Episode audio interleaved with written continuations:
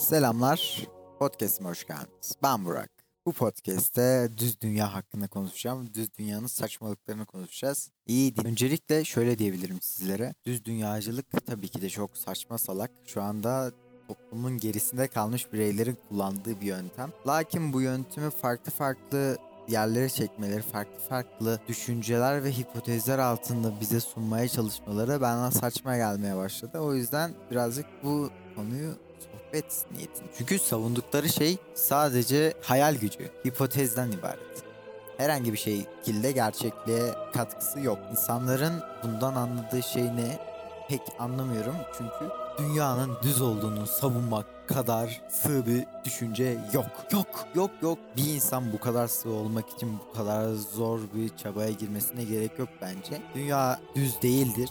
Dünya geoid şeklindedir. Dünya düz değildir diye böyle ne bileyim kutsal kitaplara da dayanan insanlar var. Dünya düz değildir. Yani bunu da bir şeye dayandırmak zorunda değilsiniz. Buradan da kendinizi sorgulayın bence. Hani orada öyle yazıyor işte onlarla ilgili ayet var. Onlarla ilgili geçmiş bir sözcük cümle var diye bu konu doğru değildir. Okey?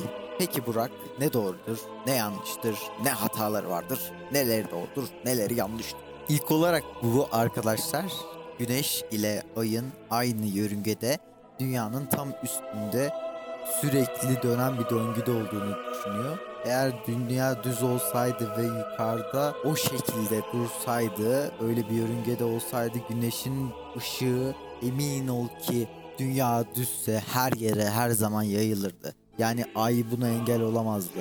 Anladın mı? Galileo bir sürü, bir sürü çok fazla bir şekilde çalışmasını 16. yüzyılda yaptı. 16. yüzyıl 1564 yanlış hatırlamıyorsam öyle bir tarzda bir tarihte yapmıştı. Ve baktığınız zaman bu tarihte çok fazla bir yörünge keşfediyor. Çok fazla uydu keşfediyor ve bunu teleskopuyla yapıyor. Ve siz hala gördüğünüze inanmıyorsunuz. Ve görmediklerinize hala inanıyorsunuz. Biraz da isterseniz düz dünyacılar eğer bir pilot dünyanın yörüngesinde istediği zaman dümdüz çok hızlı bir şekilde giderse yörüngeden çıkabileceğini iddia ediyorlar. Bunun ne kadar saçma olduğunu anlatmaya gerek yok. Çünkü çok saçma bir argüman. Baktığınız zaman bu mümkün değil. Zaten uçak kullanan insanların bildiği bir şey vardır. Her zaman ucu eğik bir şekilde ilerlerler. Kolayca ulaşılabilecek bir bilgi. O kadar da çok ulaşılmaz bir bilgi değil. Diğer bir argüman ise NASA'nın bizden sakladığı bilgiler varmış. Bu hükümet tarafından saklanıyormuş. Muşmuş da muşmuş. Bir de NASA bizden fotoğrafları saklıyormuş. Bunları yanlış yanlış photoshoplayarak bizim gerçeklik algımızı kaybetmemizi mi sağlıyormuş bir şey yapıyormuş da bir sürü şeyler yapıyormuş. Oğlum NASA'nın işi gücü yok da sizin inandırmak için bir sürü şey mi yapacak? Bu düz dünyacılar, bu düz dünyacılar iflah olacaklar değildir. Çünkü kendileri de biliyordur ki bunların gerçek olmadığını veya inanmak istedikleri için inanıyorlardır. Çünkü düz dünya diye bir şey yok. Yok.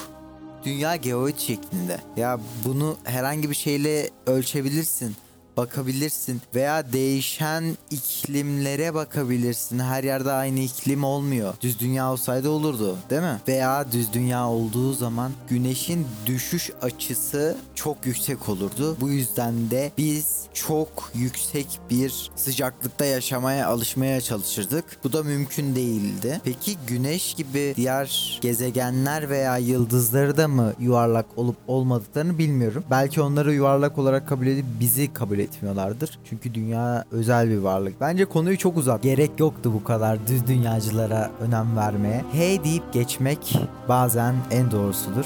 Çünkü onlar iflah olmayacaklar. Onlar dediklerimizi anlamayacaklar.